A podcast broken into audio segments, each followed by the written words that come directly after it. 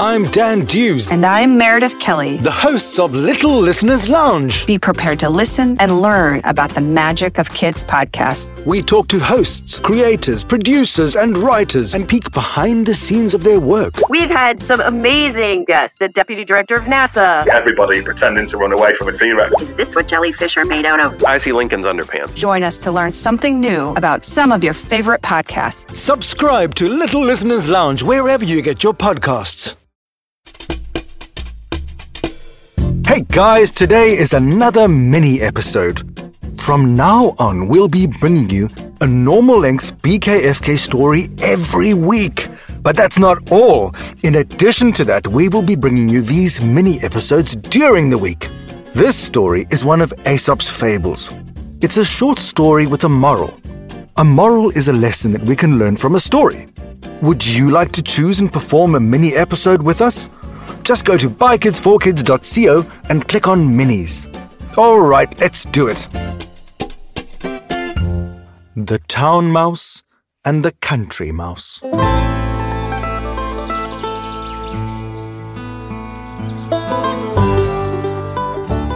A town mouse once visited a relative who lived in the country.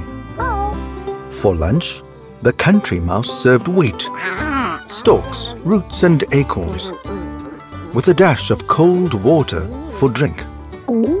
The town mouse ate very sparingly, nibbling a little of this and a little of that, and by her manner making it very plain that she ate the simple food only to be polite. After the meal, the friends had a long talk. Or rather, the town mouse talked about her life in the city, while the country mouse listened. They then went to bed in a cozy nest in the hedgerow and slept in quiet and comfort until morning.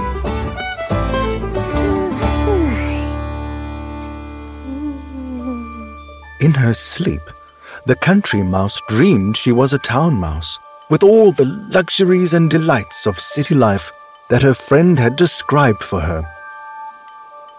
So the next day, when the town mouse asked the country mouse to go home with her to the city, she gladly said yes.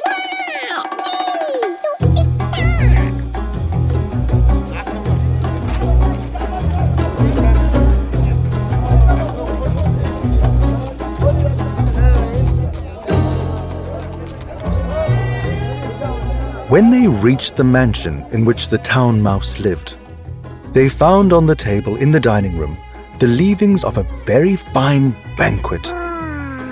There were sweetmeats and jellies, pastries, delicious cheeses, indeed, the most tempting foods that a mouse can imagine. But just as the country mouse was about to nibble a dainty bit of pastry, she heard a cat mew loudly and scratch at the door. In great fear, the mice scurried to a hiding place where they lay quite still for a long time, hardly daring to breathe.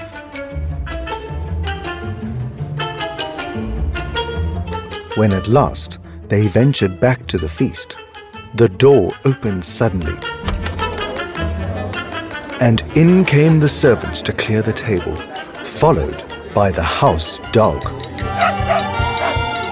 The country mouse stopped in the town mouse's den only long enough to pick up her carpet bag and umbrella. You may have the luxuries and dainties that I have not, but I prefer my plain food and simple life in the country, with the peace and security that go with it.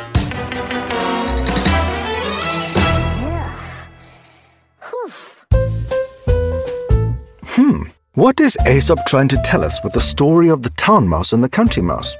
Perhaps he's suggesting that it's better to live happily with little and be content, rather than to live with a lot of something, but unhappily and in fear for your life.